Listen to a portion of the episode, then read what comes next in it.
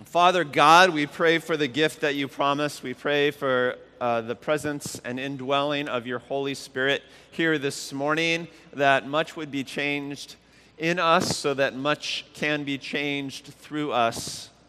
Uh, we pray that your kingdom would come in all of its fullness and all of its fruitfulness here this morning, that every gift would be activated, that every ministry would operate, that we would minister one to another for the building up of your community of faith, that, that faith would grow in us individually and corporately. We pray that this would be an all play morning, that everybody would be in the groove, in the zone, in the kingdom. We pray that many would be healed uh, today, so that many would be healed outside these walls this week. Uh, we pray, Lord, for your voice this morning, that you would speak clearly to us so that we might speak for you in our workplaces and classrooms and living rooms and street corners. Let your kingdom come uh, we incline to you, minister to your people here in this section of the service. In Jesus' name we pray. Everybody says, Hey, I was just, uh, during, during worship, I was just having a good time uh, and listening to the Lord, and He just spoke what I felt like was a word of wisdom. That has nothing to do with the sermon, but, you know, I just thought I'd share it. A word of wisdom is just like how things get done in life. It's not necessarily specific to any individual uh, but, but the Lord said, um, uh, when, you need, when people need to make a change in life, sometimes they think it's easier to change a circumstance than it is to change themselves. And he gave me the image of a person who's, who's trying to like lose a little weight, you know, and uh, is it easier to go to the gym and lose the pounds, or, or is it easier to, uh, to go buy uh, a new shirt? well, it's easier to change your shirt than to change your life, right? Uh, we are people of life change. Uh, we, uh, we sometimes reach out for changing circumstances. We change, uh, we change our job, or we change our partner, or we change our church, or whatever, because that's a lot easier than changing ourselves, right? So I just felt like the Lord wanted to speak over the congregation this morning that we should be changing ourselves. And that makes for a magnificent life and not an unstable and meandering life. And uh, we all want magnificent lives. True or false? True or undecided. We're working on it, but, but yes. Anyway, for what that, that is worth, what we're really talking about uh, this morning, what we've been talking about for a few weeks, is this thing called revival uh, this phenomenon that we see in the Christian church. A revival is a time where it seems like uh, the Lord shows up in a uniquely present and powerful way, and that uh, ministry happens in a particularly uh, potent and, and easy way on earth. A lot of people's lives get changed very quickly. Everything intensifies and all magnitudes increase. And uh, Christians have taken to calling those, especially powerful seasons in church history, revivals, or sometimes renewals or outpourings or something like that. Uh, and uh, I feel like talking about them in, in this season. Uh, number one, because I just have a sense in my spirit that a season of revival or renewal is coming for the church, not just ours, but this is the one I'm in, so I'm thinking about this one mostly. And so it, uh, it behooves us, it is appropriate for us to really think about these things and to put ourselves in a position to dig the ditch so that when God sends the flood, the water has some place to go and we can give it some direction and some purpose. Uh, so that's number one. Uh, number two is because I feel like the Lord prophetically directed me uh, to, uh, to talk about revival. And it's always good to do what the Lord says. Go ahead and write that down. That's like really advanced pastor wisdom type stuff uh, do what the Lord says. The thing about revivals, uh, as we have discussed, uh, these outpourings, these remarkable seasons in the church, is that they seem not to be constant, right? Uh, it seems like they should, Uh, but every once in a while, things tend to come together. Uh, the Lord just kind of shows up a little extra sovereignly or something like that. And it begs the question to me why, why the up and downs? You know, why hasn't the church just sort of lived in remarkable outpouring for the last uh, 2,000 years? Uh, one, one answer to that question is well, you know, it kind of has. There's never been uh, a season on earth in which the church hasn't been growing remarkably somewhere on the planet. You know, uh, the march forward for the people of, of Christ has been, uh, has been remarkably consistent over the last two millennia. But, but for most of us in most places, there's kind of an up and down. Why, why the cycles? Uh, why, why, the up and, why the up and downs? Because, you know, when it's good, when it's peaking, it's so very, very good. And like a lot of things in life, I, I think there is a seasonal aspect to it because it works, it works best that way. You know, it's like, uh, it's like uh, fruiting plants that need winter in order to store up energy for producing fruit in the spring or, or something like that. And, and praying about it and thinking about it, and, and I've thought about it a lot over the years, I think that there are times of, there are down times in the history of, of our, our walk with the Lord, our walk as a church, because it takes seasons of yearning, it takes seasons of longing to perfect our faith. Every once in a while, we just have to go through a drought, and that causes us to put down roots a little deeper. It causes us to spread our branches a little wider it causes us to yearn for things that we're missing. You know, sometimes in life, if you have too much of a good thing, you take it for granted, right? Um, you, get, you get spoiled, you get lazy, and, and you forget to be grateful, and you don't use the resources that you have in life as much as perhaps they could be used. Just give me snaps if you know what I'm talking about and experience that. We're Americans by and large, we have too much of many good things, uh, a, a privileged sort of life. And sometimes it takes our edge off and it takes our purpose away, or at least makes it uh, fuzzy. I think the down times in life are often for what you might call uh, the, the refinement of our yearning. It, it begs the question in our lives what are you missing? What are you yearning for? And uh, I've had a lot of downtimes in life. Um, I think a lot about what I'm yearning for. Uh, we want more generally in life. I mean, I always want more from life. I don't know about you. I always want more from God. I always want more from myself. Uh, that's a constant. Uh, I'm always yearning for God, definitely. You know, I always want more of God's presence in my life.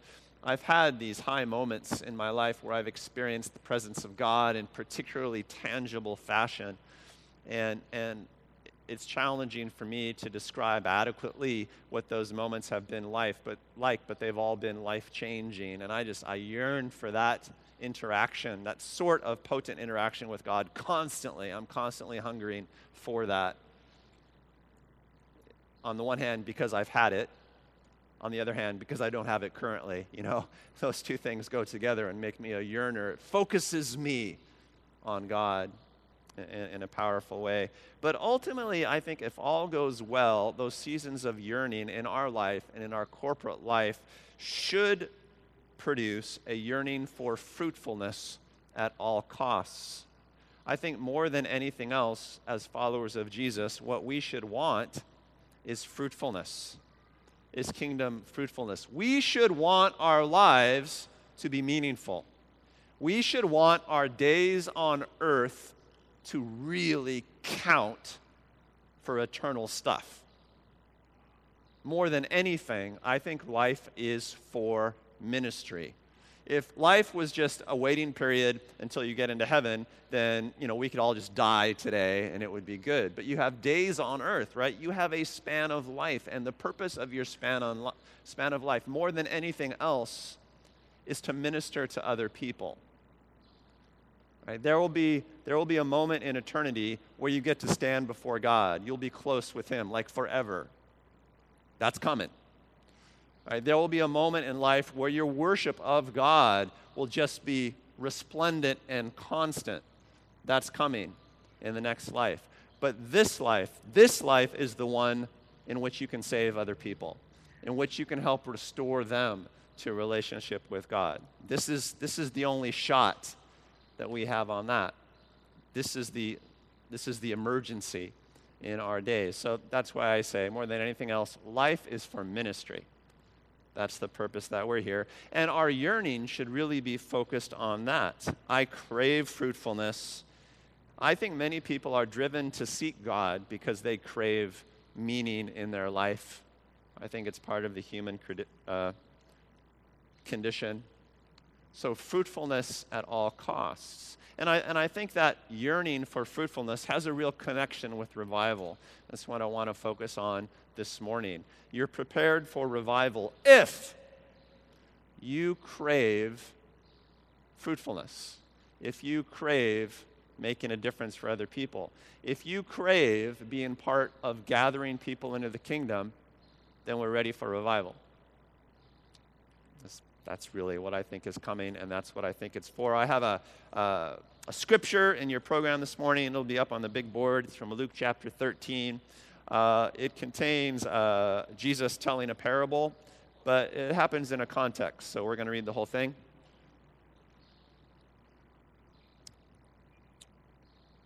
Now, there were some present at that time who told Jesus about the Galileans whose blood Pilate had mixed with their sacrifices.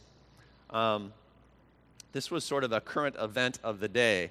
Uh, Herod was sort of the traitorous king, in that he was an illegitimate Jewish king. He was a puppet king of the Romans, and, and uh, he was a very oppressive, murderous sort of individual. Uh, and there were some Galileans who were sort of the hicks, uh, the backwater of Israel at that time, and, and they got into disfavor with, with, uh, with Herod. And so they were killed in particularly brutal fashion, and their blood was desecrated. And this was such a heinous act that it became famous throughout the land. And so, so uh, you know, the crowds around Jesus were like, What do you think about this tragedy, this, this you know, this horrible thing that happened? Uh, what's God up to? What do we do about stuff like that? So that's what's going on. They told Jesus about the Galileans whose blood Pilate had mixed with their sacrifices, and Jesus answered, Do you think that these Galileans were worse sinners than all the other Galileans because they suffered this way? I tell you, no. And here's an interesting transition. But unless you repent, unless you change your mind, unless you change your approach, you too will all perish.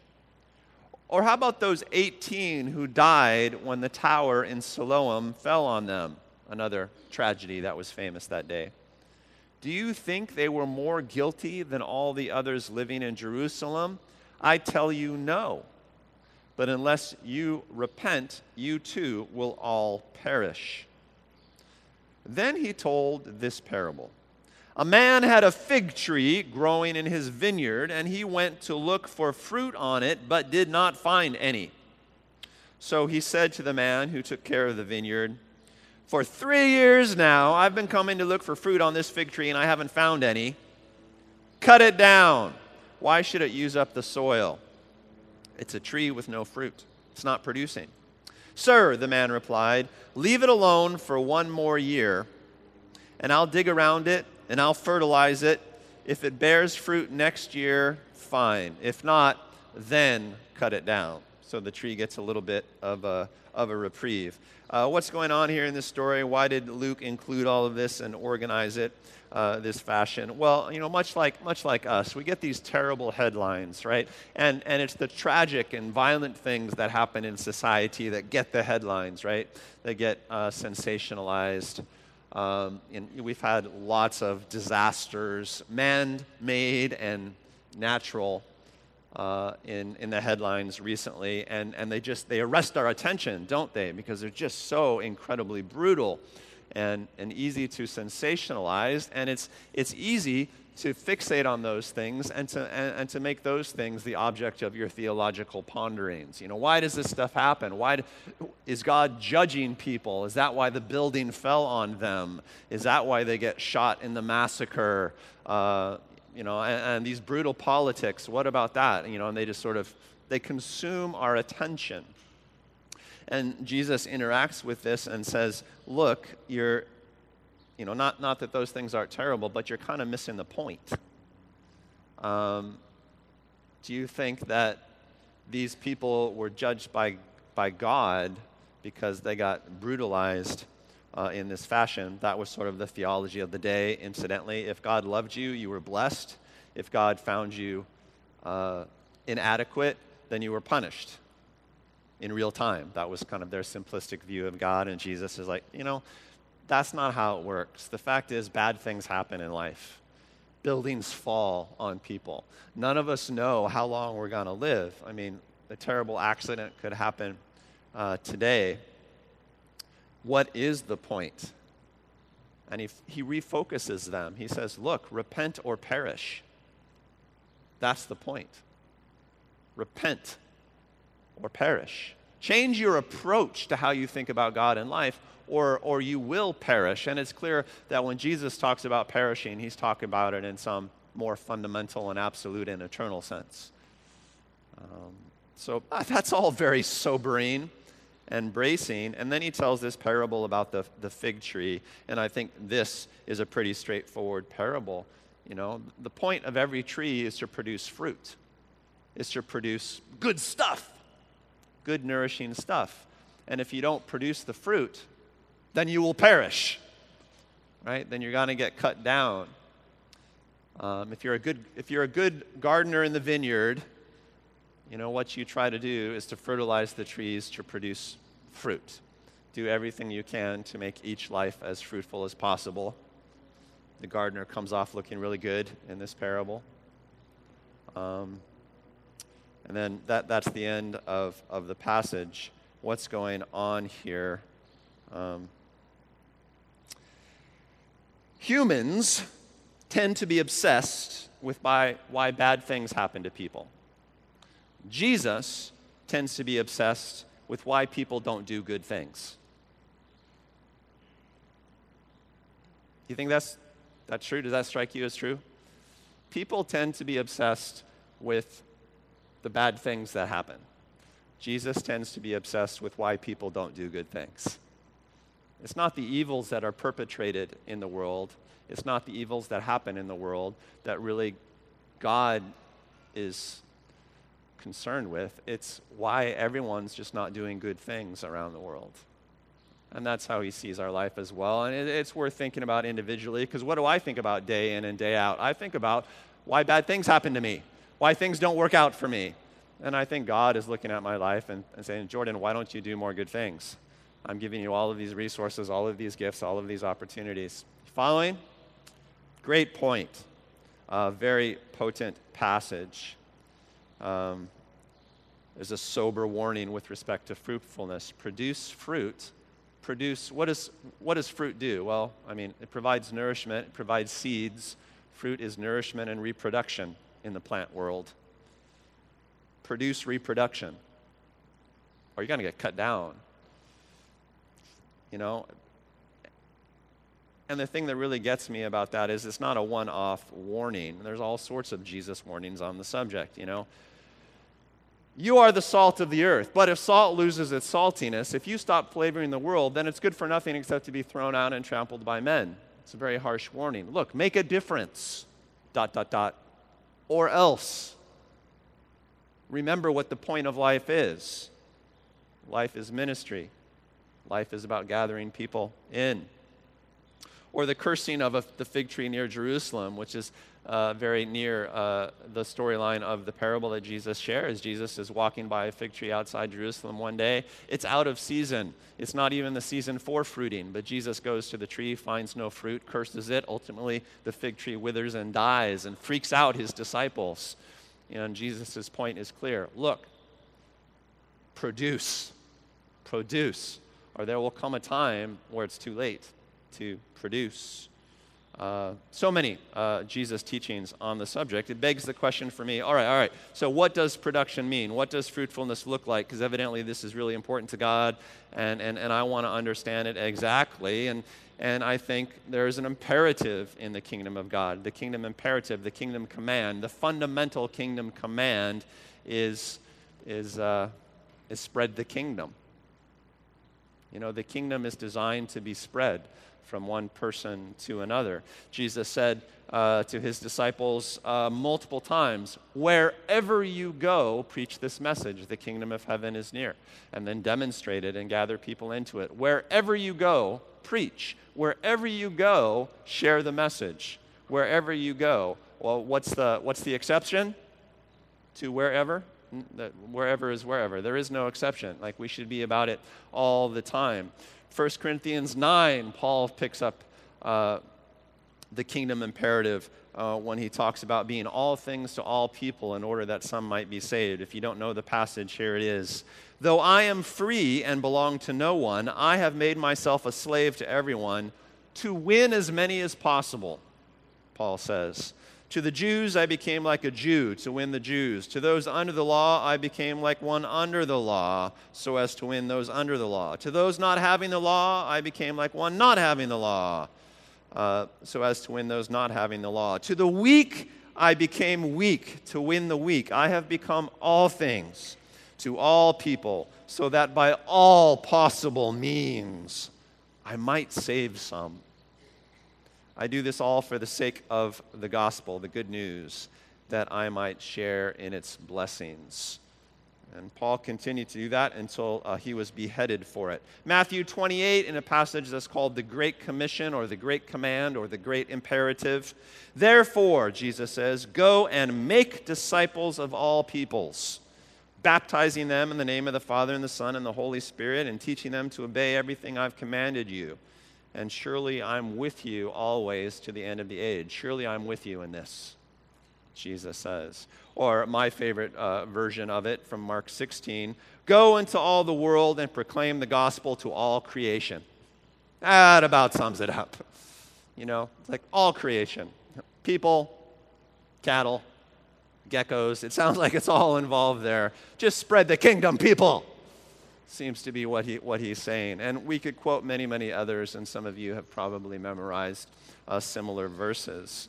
There's, uh, it's just, I mean, that's really what seasons of revival are about. That's what the birth of revival in, in the early church was about. You know, our heroes in the gospel are Jesus' followers, the disciples, the apostles, the sent ones, the 12 that he gathered.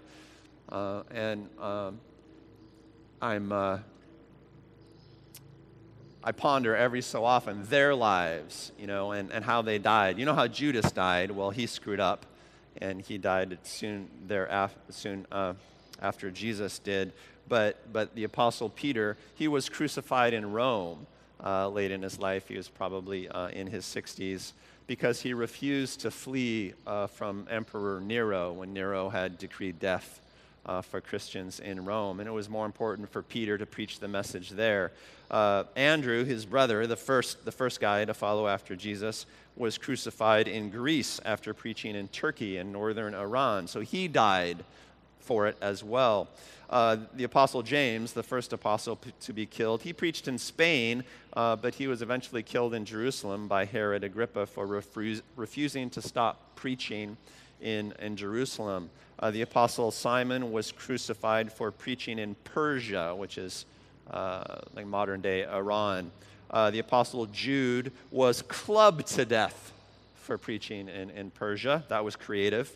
Just beat him with clubs uh, until he died. The apostle Philip was crucified in Persia uh, after preaching mostly in Greece. The apostle Nathaniel may have preached as far away from Israel as India. He may have gotten all the way to the India, but he was killed in Armenia and he was killed by being skinned alive until death. That was lovely. The apostle Matthew was killed in Ethiopia. By tradition, he was killed while conducting a church service. And the apostle Thomas, Thomas was speared to death uh, on a beach in India uh, for preaching the gospel there in a way that people did not like. In other words, all of the apostles were killed for evangelism. They were killed because they were trying to save people. I, know, I think Jesus probably would have been proud of that, but it convicts me, you know. If they're willing to die for it, am I willing to live for it? And that kind of seems to be the kingdom imperative, the fruitfulness that Jesus is ca- talking about. And as a result, I yearn. I yearn for more evangelism. I mean, let's just use the word. It's become uh, a word out of favor, I think, in modern society. I remember when I first got to college um, and uh, I got involved in, in, a Christian group on, on campus, and, uh, and I got involved in some uh, administration politics on campus as well early in, in my freshman year. And I was having some discussions about spiritual life on campus with some of the administrators at the university that I attended. And I remember walking in, we had a sort of a conference, a little, a little meeting uh, about uh, spiritual life on campus. I was invited to take part, and I said, "Oh, I thought, oh, this would be interesting this will be interesting. The, the university administration wants to promote spiritual life on campus. We walked in and sat down and received a lecture on the dangers of proselytizing. Do you know that word? Proselytizing. That's a gruesome word. I don't know.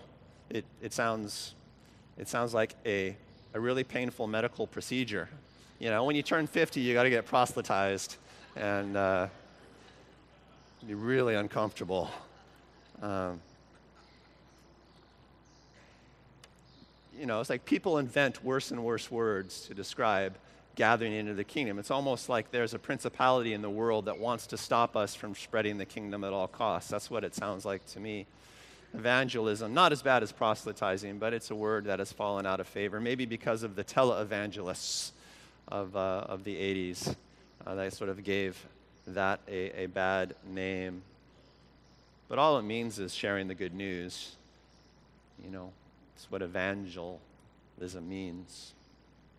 I yearn for evangelism, and I yearn for kingdom encounters unto evangelism. More than anything else, what I want to see is us producing reproduction, gathering people into the kingdom so that they can get plugged in to the love and the purpose that God has for them because life is for meaning. And when you get plugged into God, you fall into a life in pursuit of meaning. I mean, you get to make a difference for people. You know, I love that. I love to spread that passion. I love to spread that purpose. If you're here today and you're a seeker, you're considering God, well, that's part of my good news for you. Yeah, God has something for you. It's a life of purpose, it's a life of meaning, it's a life of calling ultimately it's an eternal life, which is a pretty big retirement bonus. But even in your life, in your days on earth, I mean, there's stuff for you to do. There'll be some peaks and there'll be valleys, but there are great experiences ahead for you. Jump in and try to make a difference. Don't just jump in, jump in and try to make a difference. God is calling. God is calling. Don't waste your life any further. If you're a believer, maybe you've been following Jesus for a long time, you know, my message to you doesn't really change much. Jump in and make a difference. Jump in and make a difference. Don't waste your life any longer. You know, we've got some fertilizing if you need it, but oh, there's reproduction to produce. There are people that God has appointed for you to influence, that you might save some, you might win some, as the Apostle Paul said. And I think that should be our driving force in life, and driving force when we come to church. You know, it's great to walk with God, but more, more than worshiping God in His presence, I think in this life we should be passionate about saving people. More than praying to God and hearing His voice, as exciting as that can be, I think in this life we should be passionate about saving people. We have eternity to talk to God and listen to what He says. Uh, if the issue has to do with perishing, to use the word that Jesus used in our passage today, I, I mean, if there's a threat of people perishing eternally, then that seems like the emergency that we should all attend to, right? Oh my gosh, people are missing out on an opportunity for eternity. That seems kind of grisly. Um, we should get those people plugged in so that they can reproduce as well. Bottom line, with respect to eternity, uh, I think this is the message of the Lord for us. Um, yearning for evangelism is the key issue. Yearning for kingdom encounters in which we get opportunities to evangelize, I think, is the key issue in revival. That's really what it's about. And that's what we need to focus on. As revival approaches, and if you're joining me in thinking about revival, I, I don't want to think about just having more of God's presence, although I love that, right? Every time I encounter God's presence in a potent way, my life changes. If we're praying for revival and, and miracles of provision, it's not about just seeing more supernatural miracles, although I've dedicated a large portion of my life to ministering supernaturally, and we get so many cool stories from that, right? Uh, just so many cool things going on, these God sightings, and people's lives get changed through healing or, or deliverance or, or words of prophecy, and that, that's all really, really cool. But ultimately, all of those things are means to an end, and that end is reproducing and gathering people in. That's really what we need to be obsessed with. You know, doing doing the good things, producing fruit. That seems to be what Jesus is obsessed with. That's what he keeps talking about. So, uh, you know, well, there's some provocative questions here. Do you care about evangelism? If I looked at your life, if I looked at your life over the last 365 days, would I be able to, to determine that you care about evangelism? Um, is I think, I think that's what Jesus is looking at. As he looks at your tree, so to speak, your, your particular fig tree, your particular vineyard, whatever, I think, you know, I think he's wondering about whether or not you produce good things, whether or not you produce reproduction you know, and, and that's just kind of the sober message of Scripture uh, for us. And, you know, and I've got to look at myself in the same way. Am I, am I being productive enough when it comes to reproduction uh, in, in, in, the world? Am I yearning for that properly? Is that what I'm praying about, or am I just praying about all these crises and evils that I have to overcome? Ah, it's a great message. What do we do then? You know, what to do uh, with all of this? Uh, I think happily, you know, as a church, we've done most of it. I think uh, we're positioned pretty well for, for, for gathering in. I love it. It's very hard for anybody to walk into Blue Water and hang around for any length of time and not have their life get changed. Would you agree that that's true? I, th- I think that's kind of true. I think this is a pretty changeful place. That's one of my favorite words, changeful. You know, I'm, I, I'm, I don't know if it's a real world word, but it's really it's a good one. I want, I want to be a changeful place. So if you walk in, you hang out, uh, you're either going to change or you're going to feel really uncomfortable. and and, I, and I, I think we've done that. Uh, I think we have great gathering pots. You know, we have these things called Ohana groups, which are just fantastic. You should all be in one. Who's in an Ohana group? It's like these midweek meetings. We get together in homes or offices and stuff like that. And and, and, and it's an all play thing. We all minister to one another, we all share life with one another, and most of our cool stories come from the Ohana groups. Uh, we'll be sharing a few in the next couple of, of weeks uh, as uh, 90 second testimonies, uh, I believe. So we have a good place, we are a good family, we are a good community. Uh, it's just time to, it's that time. It's that time to reproduce. You know, couples always go through uh, that time in marriage where it's like, oh gosh, we've been married for a while, and you know we've been working on the marriage. We've been working on, you know, focusing on each other and getting along really well and blessing each other. And then there kind of comes this moment like, maybe we should produce some life. Maybe we should get reproductive, you know, and, and that's kind of like it's a thing uh, that a lot of marriages uh, go through. And then, and then it just brings a whole new set of challenges, you know. Uh, sometimes there are obstacles and barriers to being reproductive, and that becomes, well, it becomes a yearning. It becomes a focus. You know, a number of couples right now that are in that place. Like, gosh, um, this isn't as easy as, as we had hoped. Um, and then, if you have the kids, there are a whole set of issues and obstacles and challenges that come with that. But there's, there's, there's that stage. Like, well, maybe this is the stage of reproduction uh, in this relationship that we've all fashioned together. And I, and I, think, I think we're at that point, you know. Uh, we have been reproducing, sometimes accidentally. That happens too. I've pushed this analogy too far, so I'm just going to stop there. But, you know, we've, we've seen new life. We've seen new life. But maybe there's a moment that has come upon us where it's time to pursue it you know, to get intentional about it. And I think that's the issue where revival is concerned. I think that's the crux of the matter. I think that's the point.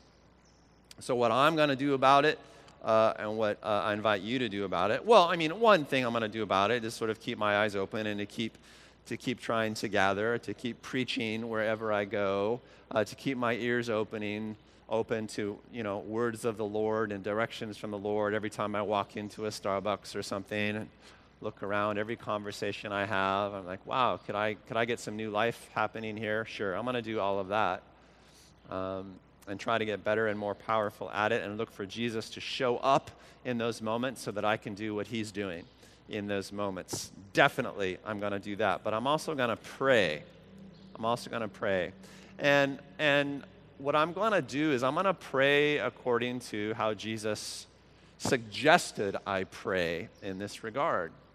He says that what I should do is pray for the Lord of the harvest to raise up workers for harvesting. Matthew 9. He said, don't, don't, don't pray that God would show up and save a lot of people. It's not what Jesus says to do. He says, the harvest is ready. We got people out there, and they are all seeking after purpose, and they're all seeking after meaning. You could not ask for a better harvesting type situation. The problem is that there are too few workers, Jesus said. Matthew 9. So pray for the Lord of the harvest to raise up evangelists, to raise up gatherers people who preach the word and make invitations, people who testify about what God has done in their lives and make subsequent invitations to the people they're talking to. To share and to invite, to share and to invite, to share and to invite. I'm going to pray for people who do that obsessively because I think the opportunities are out there. So, to close uh, this particular sermon, uh, I, I want to pray for the raising up of evangelists, and I just want, I just want you to join me in that. And maybe today is the day that some of us make a commitment. Maybe today is the day that some of us make a commitment to just jump into the kingdom for the first time. It's like, you know what? I want meaning you know what? I want interactions with God that are changeful. Oh, and frankly, I would like eternity as well. And if that's you, then maybe this is a morning where you get to just commit, right? Uh, you don't decide and have everything settled once and for all. You commit and join in the journey. You commit to jump in and to follow through on church and training and discipleship and ministry. That's what you do. And maybe this is a morning of commitment for you, but maybe it's a morning of commitment for those of you who just, who just want to commit to the harvest. You just want to commit to yearning for the right things so as revival comes, it's incredibly fruitful. So let's just pray for that. Father, uh, we pray as Jesus commanded us to pray. I pray, Lord, that you would raise up workers in the harvest. I pray that you would uh, develop in us the proper yearning for reproduction. I pray that in this union that we call church,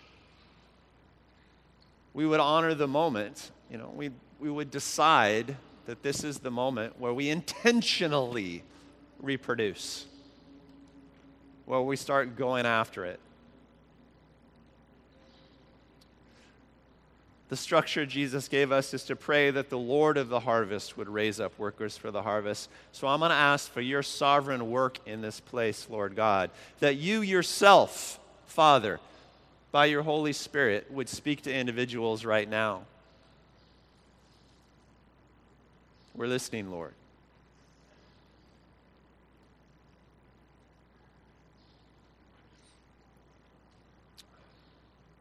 I bless you with production in Jesus' name.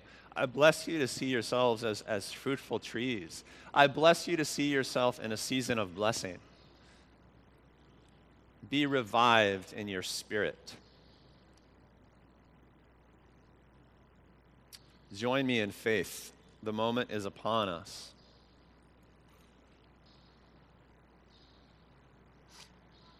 I just pray for you in Jesus' name. Uh, receive uh, more yearning in the name of the Lord. And I want to pray for you in Jesus' name. If you're one of those people here this morning in a position of just making a, a commitment to God generally for the first time, uh, I bless you for your faith, for your commitment. Your life is about to get very interesting.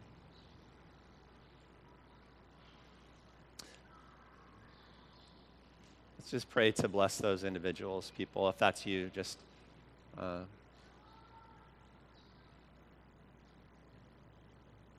just receive. Uh, pray, Lord, that you would sharpen your calling in these lives, that you would visit them personally as the Lord of life uh, move them from believing in God to actually trusting in God, relying on God. You're in a good place.